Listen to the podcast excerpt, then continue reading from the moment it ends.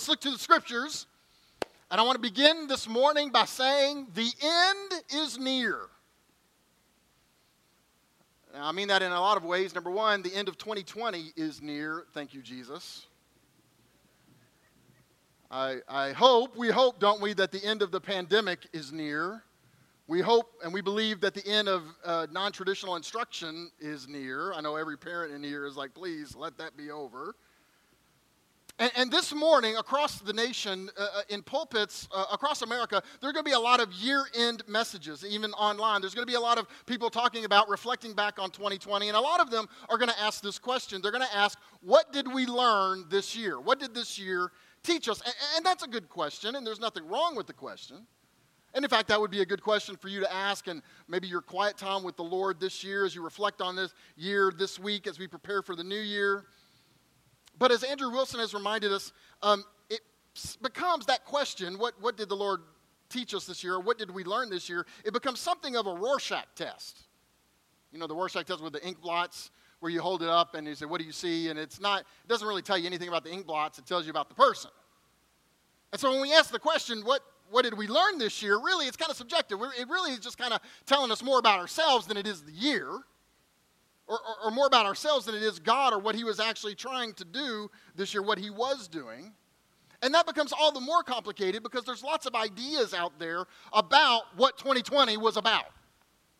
There's a lot of voices, there are a lot of words out there that want to tell us what this year has been about. And they want to tell us what is coming in the next year. There's a lot of prophetic words. And, and the world has its own words. And because of that, there's a lot of confusion out there about what is real, what is God saying, what is He not saying. And, and part of the problem for us as a church, I've seen this, and, and I've seen some people who are kind of disillusioned right now, and they're feeling kind of shaky right now uh, because there's, there's, some, there's some confusion about the word word. Uh, in the Bible, and, and, listen, if you're a visitor here today, I want you to know we are a Bible believing church.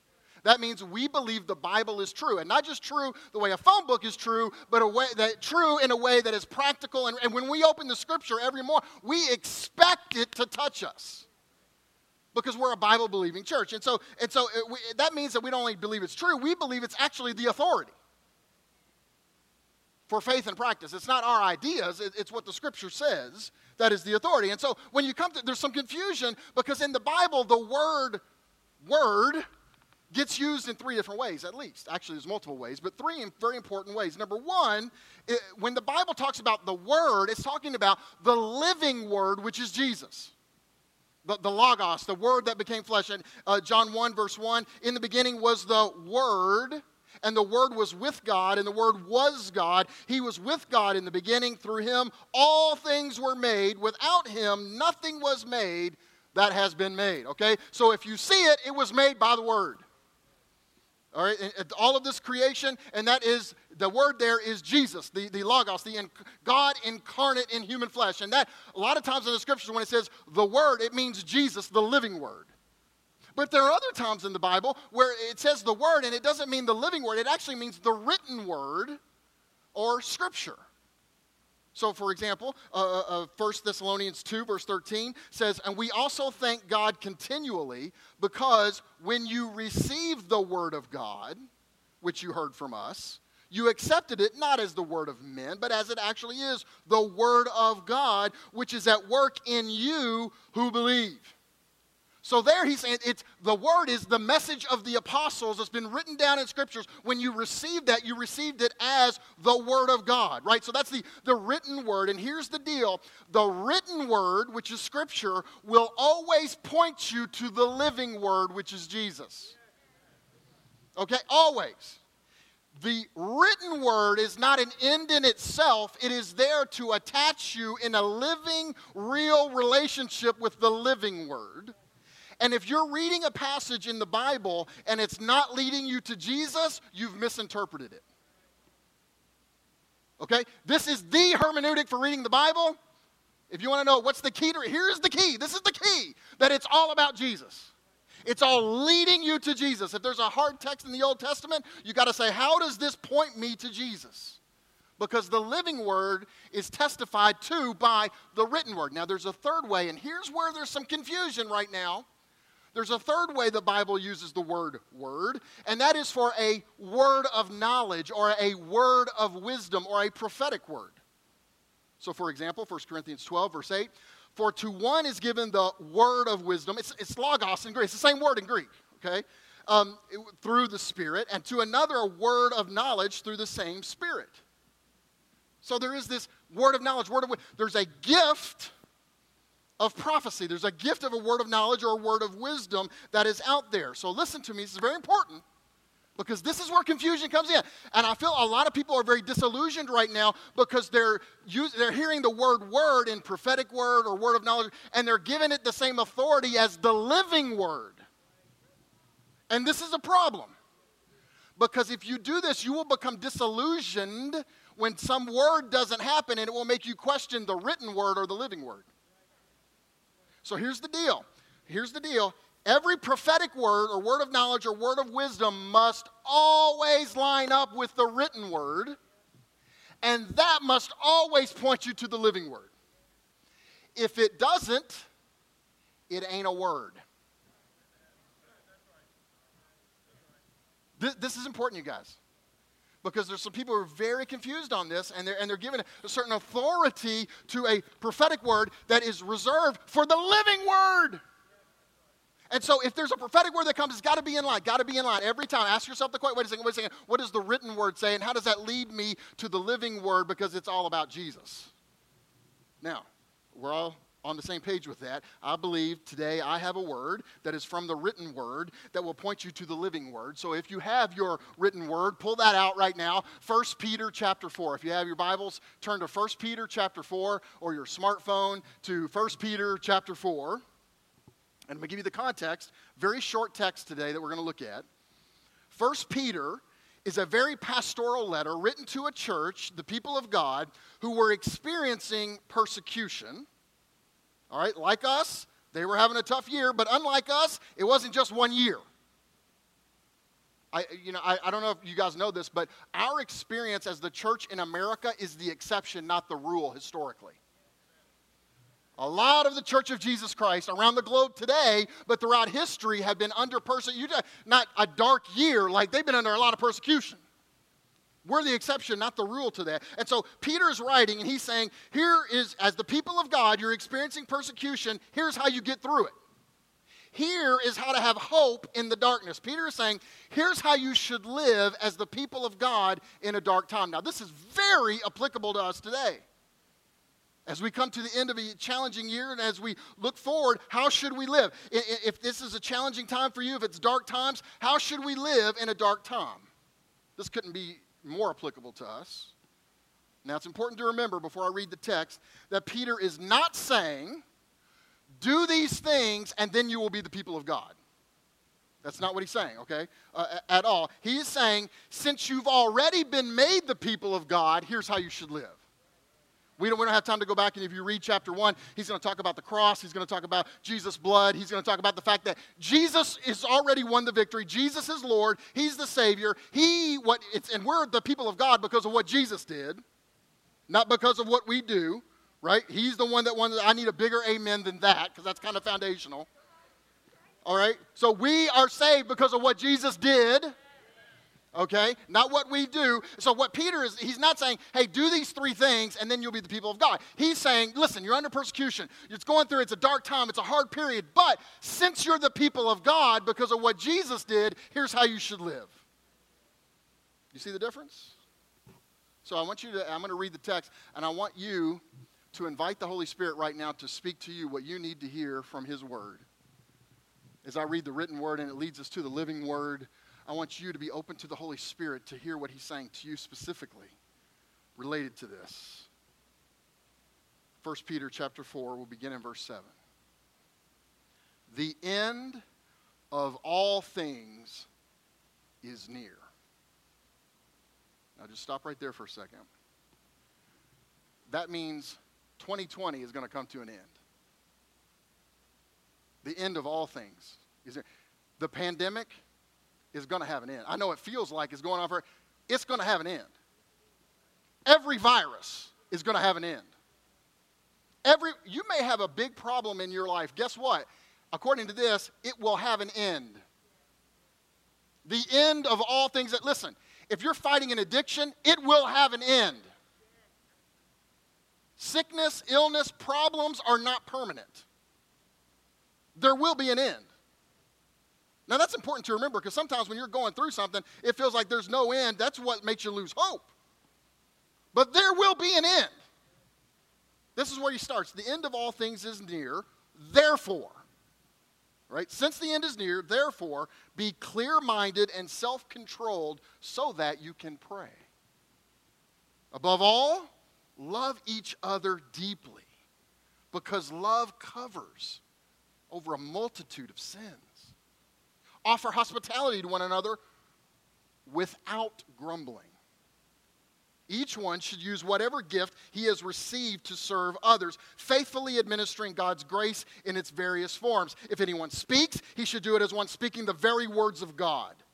Anyone serves, he should do it with the strength God provides, so that in all things God may be praised through Jesus Christ. To him be the glory and the power forever and ever. Amen. Amen. Right?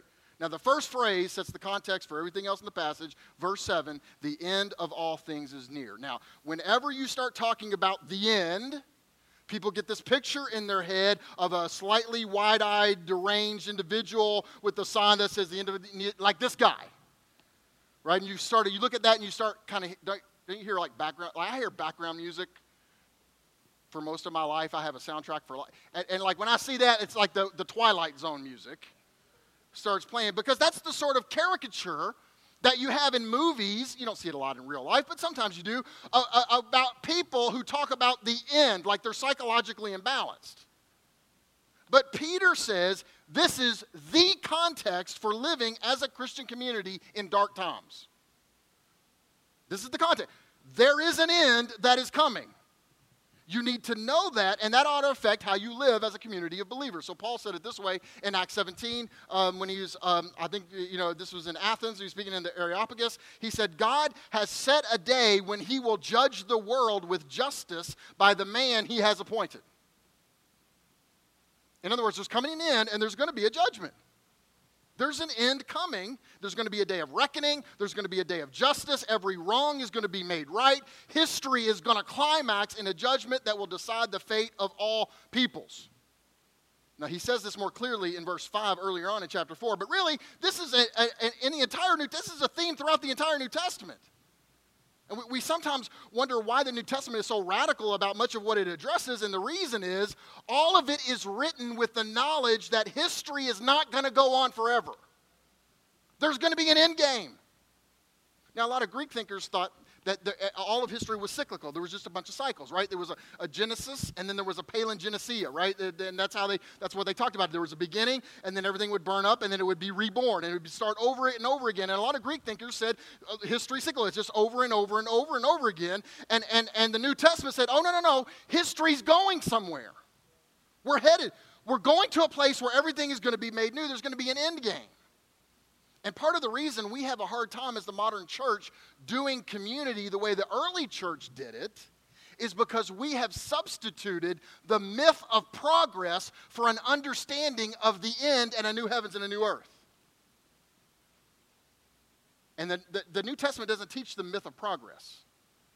That's kind of our culture. Our culture has this sort of belief that somehow through better technology, through better methods, better techniques, better self development, better science, you know, better computer know how, we are actually getting better. We're going to lead ourselves into a utopia. The world's actually getting better. We can fix it. We can be our own saviors. And that's what the myth of progress is. The myth of progress says we can save ourselves. And most people that you meet actually believe that we can save ourselves. But Scripture teaches us the myth of progress is naive at best. Yes, some things are getting better. Technology is getting better. I mean, it's progressing. We can do things now that when I was a kid, it was all science fiction. I mean, I remember as a kid watching reruns of Get Smart. You remember the, the original, not the one that came out a few years with Steve Carell, the, the original Get Smart. And you remember that? The dude would pull off his shoe and talk on the phone. And we were like, a phone without wires, that could never happen. Remember Dick Tracy? The cartoon of Dick Tracy? Dude has a watch and he can talk to people and you see a picture of him and like, that'll never happen in my lifetime. What? I mean, people got watches that can do all kinds of stuff. You check your heart, you know, you know, take money out of your bank account and do all kinds of stuff. I mean, we're, we are progressing with that, but our progress in technology is not matched by an equal progress in morality. People aren't getting less sinful. Have you noticed? People aren't getting less selfish. Have you, have you noticed? I mean, if anything, it appears that just the opposite is happening. And so, because of that, sometimes our technological progress, while it's good, yes, it's very good and we're getting good things, sometimes the, the progress in technology just gives us new ways to hurt each other. Like the wonderful gift of social media, which is a great progress can also be used to hurt people. Some of the things we've learned in technology can be used to figure out new ways to hurt people. Uh, let me give you an example of that. Uh, over the last couple years, uh, Marlene and I have been doing a lot of cooking together uh, in the kitchen, and that's a lot of fun. And I'm, I'm like the Padawan, she's the Jedi master. She, it's amazing how much she knows about cooking, and, and I've been learning for the last couple years. I'm, I'm the Padawan, she's the Jedi. And, and, so we've been cooking together. And so for Christmas, unbeknownst to us, you know, we, we've always had like pretty dull knives. Like we, one time we did get a set of Cuisinart knives. They're pretty, pretty decent from, uh, from Costco, but we've never had really sharp knives. So it's like when you're dicing up, you know, onions or something, you got to put your whole body into it. It's a whole body. I mean, you, you got to get your foot up there and to, to cut through it, you know. And sometimes, you know, it just smashes stuff. It doesn't really cut through them. And so, unbeknownst to us, you know what we both got each other for Christmas? A Wusthof knife. I bought one for her. She bought one for me. And we now we got a Wust. Boy, look out. So on Christmas Day, now after Marlene had given the lecture to the boys, these are very sharp knives, unlike anything we've ever owned. You could cut your finger off. Be careful. She told them that, and I'm like, yeah, that's right. Be careful. Christmas morning. See this on the end of my finger? Christmas morning, we, we put out a spread. I, I did some smoking. She did some cooking. We did, uh, not smoking like a, uh, smoking like a meat. Just need to be clear. Yeah, smoking like a brisket. And then we, we had all kinds of stuff. And, and, and, and she's like, hey, do you want to use your new Wusthof knife to cut the uh, uh, avocados? I'm like, yes, I do. Yes, I do. I got my knife. And before, see, when you cut through the skin of an avocado, because our knives are so dull, again, it was like, uh, and then, you know, that's how it was. But with this Wusthof, it was just like, I started going fast. I started going faster. I was like Gordon Ramsay, only with a good attitude. I'm cutting, I'm cutting, I'm cutting until on one occasion I missed the avocado and hit this finger right here. And it laid this bad boy open. I mean, laid it open. So immediately I said, Oh my, you know, I grabbed my finger, I ran to the sink. I didn't want Marlene to see it. I did not want her to see it because I didn't want her to say, I try to tell you, I told all the boys. So I didn't want her to say, so I ran to it. Now here's the deal because the knife is sharper, I need to be more careful, not less careful. It is an advance in technology for our family, okay? It, and it's really fun. And you can do a lot with it. I mean, man, you could, like, you know how you chop with the little, you go, I mean, it is awesome. I never thought I'd be so excited about a chef's knife. But it really is awesome. But the progress with the sharper knife needs to go hand in hand with progress in my care and technique because I'm going to give an account to my wife one day about that, right? I know it's not a perfect analogy, but here's what Peter's saying History is moving to an end, and we're going to have to give an account. And that end will cast its shadow back over our lives, and we ought to live in the light of that to take more care because the end is coming. It would be like this. I, I used a, a, cooking analogy or illustration. Let me use a sports analogy. It's football season, right? Uh, uh, college football playoffs are coming up. Uh, you know, the NFL playoffs are coming up. And, and in football, there's a thing at the end of the game called the two minute warning. Right, when it gets down to two minutes, there's a two minute warning. And often, when the game's close, teams will go into a totally different mode of play during the two minute warning. They, they start playing different. They start doing things. They manage the clock quicker. They don't take their time to walk up to the, the line. They get up to the line quickly, right? They might spike the ball to stop the clock. They might run out patterns so they can get out of bounds so that the clock will stop. But they want to stop the clock. They use their timeouts very carefully, very strategically, or at least they're supposed to, right? Why? Because the game is about to end, and the fact that the end is coming affects how you play the game. So here's what Peter is saying He's saying, live life as if the two minute warning's already sounded, because it has. It has. The end of all things is near. Therefore, in other words, here's how you ought to live. And this isn't just for first century Christians, it's for us today as we conclude one year and look to another. In light of the coming end game, because you are already the people of God, do these three things. Let's walk verse by verse through the text. I'm in teacher mode today more than preacher mode, okay? So we, we need to see this because there's some important things for us to be the people of God in the middle of where we're living. Okay, so let's look at these three things. Number one, he said, Here's what you do because the end is near, pray. Pray. I find it interesting that uh, uh Peter lists prayer first because we often see prayer as an afterthought, like something we do when we're out of options and there's nothing else to do. Well, what else can we do? Well, we can pray. Okay, has it come to that? No, we're actually going to pray now. Which reveals something of what we really believe about prayer and where our hope truly lies. Peter says, the end is near, so pray. But he doesn't just say pray, he says prepare yourself to pray. Look at the verse, verse 7 Be clear minded and self controlled so that you can pray. First, he says, be clear minded. Some translations say sober minded. I think both is good. The whole idea is don't let your mind get into such a stupor or such a fog mentally that it affects if you pray or how you pray.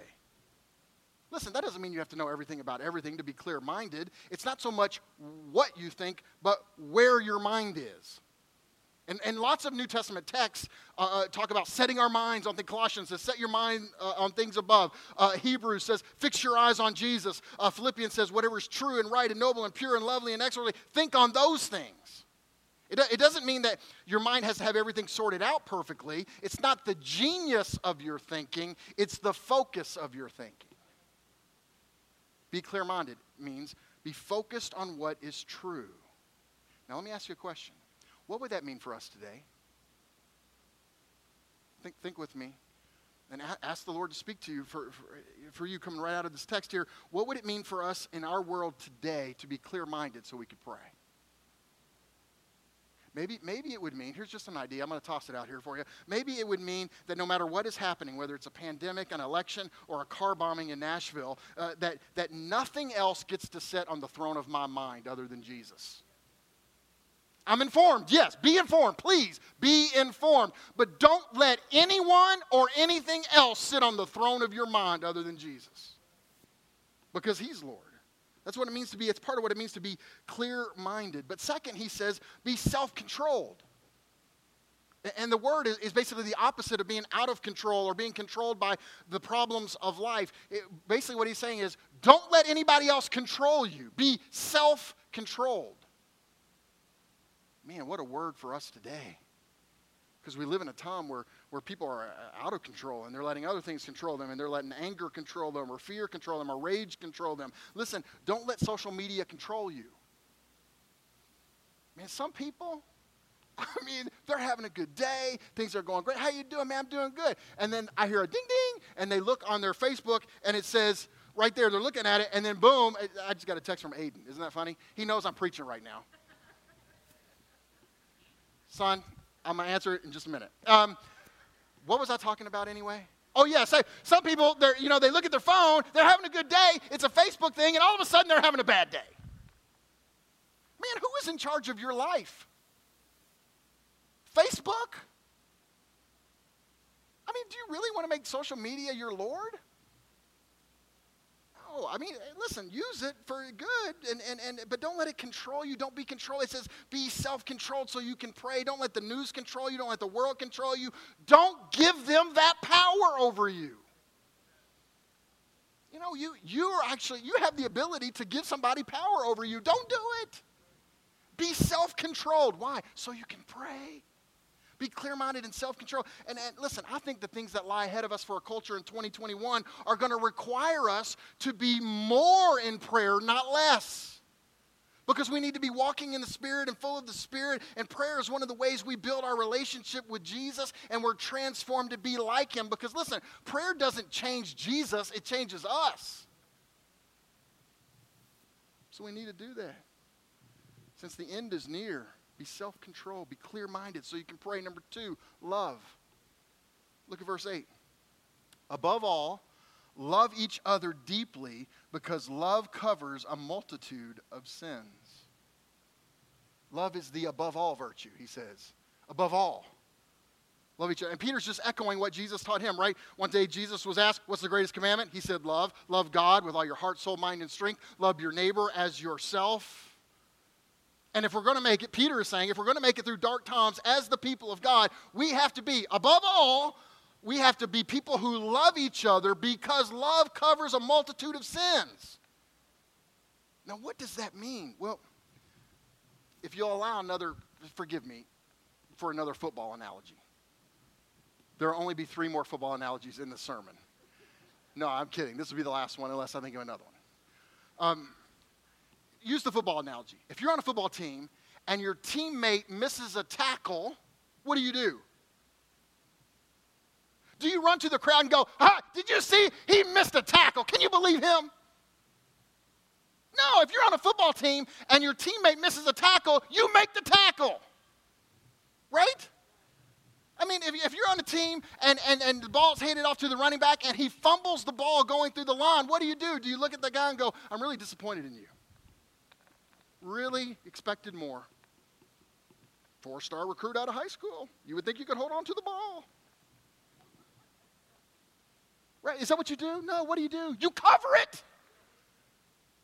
If your teammate fumbles the ball, you dive on the ball. Why? Because you love the team. And you love your brother and you want to keep the ball so you can score. You cover it. Paul is saying, uh, not Paul, Peter saying, here's how you do community. Above all else, love each other, be devoted to the team, cover each other. Man, if they make a mistake, don't expose them. My goodness. I see this so much, so often. People are just so into these. I gotta expose this person. They made a, if they mispronounce a word, I gotta correct them. Because we're all about exposing each other instead of being on the same. Did we forget we're on the same team? In the church of Jesus Christ?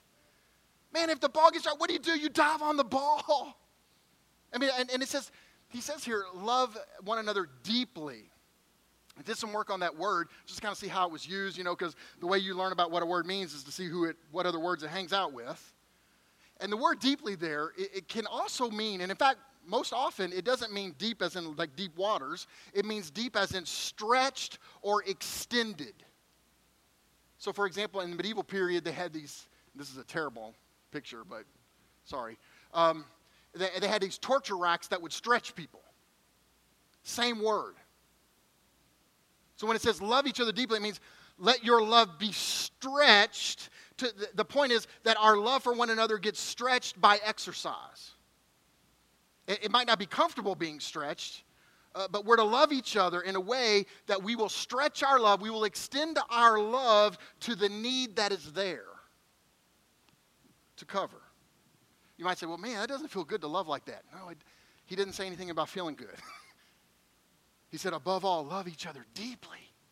Stretch in your love for one another because love covers a multitude of sins. Now, the reason we have to cover a multitude of sins is because we're all imperfect. Can we just, I know, you know, I know we're in church and everything, but can we just be super honest for a second here? There is nobody in this room who hasn't fumbled the ball at some time in their life. Not one. Jesus was the only one who never fumbled the ball. Okay, every single one of us have fumbled the ball, and we need people on our. This is why we're not on our own. We're on a team. We're part of a body, so that we can cover each other. And we're called on to cover each other. We all need someone to cover us. And, and Peter, he, he gives a specific example. Look at verse 9. He says, Offer hospitality to one another without grumbling. Which says something to attitude there, right? He didn't, he could have, it would have been nice if he just said, Look, offer hospitality.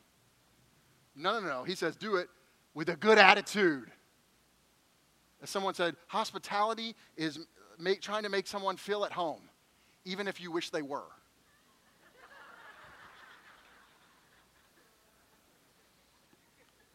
Hmm. do it without grumbling. in other words, watch your attitude. Wow, wow, there's so much grumbling in the world today. There's a lot of bad attitudes, and I got to be honest with you. I've had a bad attitude some this year, a couple times. Yesterday. you know, uh, and so have you. Okay, come on. You've grumbled about pandemic rules. You've grumbled about the government, society, church people, traffic.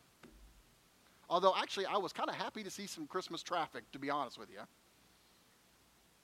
But Peter, under the inspiration of the Holy Spirit of God, says, Look, the end is near, it's coming soon, so love each other deeply, offer hospitality without grumbling, change your attitude. Why? Because you're about to stand before Almighty God. That's coming. So, what do you do? Let it affect you how you live now. So, think with me for a minute. Think for a second. What would that look like?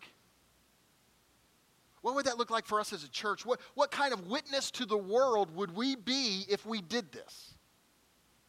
If we loved each other, we stretched to cover one another. I, I, listen, don't look back at this year. Look, look for, dream with me. Dream with me for a second. What would it look like if New Life Church, if we did this for each other throughout 2021? What if we made it a goal? Man, I want, we want to outlove each other. I'm going to stretch to you, and you're going to stretch to me, and we're going to cover each other, and we're going to love each other. What would, what would that look like? Do you think it might be attractive to the world to see a community doing that for each other? I don't know how, how, how is the Holy Spirit speaking to you right now? Because I believe the Holy Spirit is speaking to some of you right now about how you can, above all, love deeply and you can offer hospitality. So listen to what he's saying. Listen to me, but listen to the Holy Spirit. And maybe as, even as I'm concluding in the next couple of minutes, just write down what he, he might be saying to you. Peter says, here's what we do. The end is near. We're in the two minute warning. Number one, we got to pray. Be clear minded, self controlled, so we can pray. Number two, we're going to love each other deeply because love covers a multitude of sin. And number three, serve. This is not eat, pray, love. This is pray, love, serve. There's a difference. Since the end is near, verse 10, look at this. Each one should use whatever gift he has received to serve others. Now, let me unpack that very briefly and then we'll be done. He doesn't say, if you have a gift, you should use it. But use whatever gift you have. You see the difference? Let me unpack that a little bit. That means, number one, you have a gift.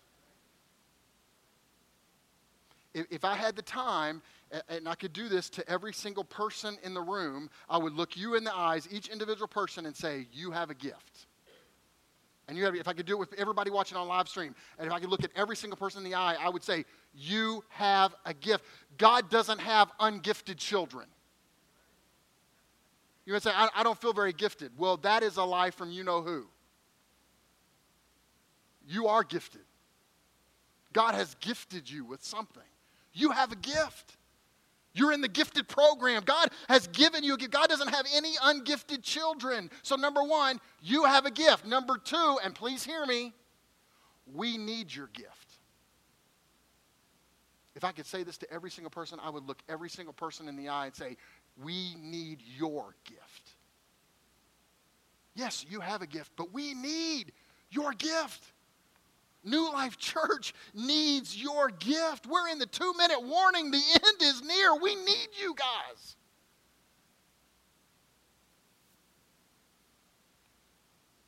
I hope you hear that from a pastor's heart, crying out to say, I know God has put something special in you. He's put a gift in you, and He's put you at New Life for a reason to use your gift. And we need it. I need you. You know what? As much as you hate to admit this, you need me. That's kind of scary, I know, but you get the point. A number of years ago, if you'll, okay, this is one more sports analogy. I forgot about this one. Um, it's not football, though. Um, uh, years ago, back in the glory days, uh, New Life Church had a very good church softball team. I mean, some of you guys are here, played on the team. We were good. In the 80s, in the 90s, we got old in the 2000s, but before then, we were really good. Really good softball team. We went to the state championship. I know some of you are thinking, there's a state championship for church softball? Yes, there is, and we went there. Okay, we won our league down at Watkins many, many years. And there was a little brief period there at the end of the 90s where I had to, I was the one putting the team together. I wasn't really coaching I was putting the team together, putting the lineup together, and that kind of thing. And, you know, it was one of those things where I was trying to get everybody to play and everything. And so there were a few games where I, did, I didn't play myself. And one game we lost, um, which, did I mention we were very good? We were very good. We didn't, we didn't lose a lot. But one game we lost, and we're talking after the game. And I'll never forget, because I hadn't played the game. I was just kind of doing the, you know, trying to be the coach. I'll never forget this, and, and they probably don't remember this, but Todd Johnson and Todd Brizendine came up to me and they said, Tim, we need your bat. We need your bat in the lineup. Now, they didn't say they needed my glove, which I'm a little hurt by. it's okay. This is 25 years ago. I forgive you. Um, but they said, We need your bat. In other words, you, you got a gift we need you in the lineup. We need you in the game. If we're, we're going to make a run at winning the championship, we, we need you in the lineup. Now, you know what? That spoke a lot to me. I mean, yeah, okay. There's a gift, and I need to put it. My team needs it. Listen, this is me saying to you here we are. We're ending a year. I need your bat in the game. I need you in the lineup because you've got a gift. You have a gift. And our team needs it. We need it. Let me ask you a question. Do you know what your gift is? Are you using it? Now notice here he says he says use whatever gift you've received not so that you build a platform for yourself but in order to serve others. There's an incoming, there's a 2-minute warning because of that. Since we are the people of God, here's what we do. We pray. We love and we serve each other. And why do we do all of that? Here's why. It's the last verse, verse 11. So that, in other words, all that came before is there so that in all things God may be praised through Jesus Christ. To him be the glory and the power forever and ever. Amen. It's for God's glory. It's so the name of Jesus will be exalted and lifted up because it's all for him. It's all about Him. It's not about us. And isn't this good news? Isn't this so freeing to know our very lives, New Life Church, uh, your family, none of it is about us. It's all for Him, for His glory. So we're going to come together. We're going to do that. We're going to we're going to pray. We're going to love. We're going to serve because the end is near.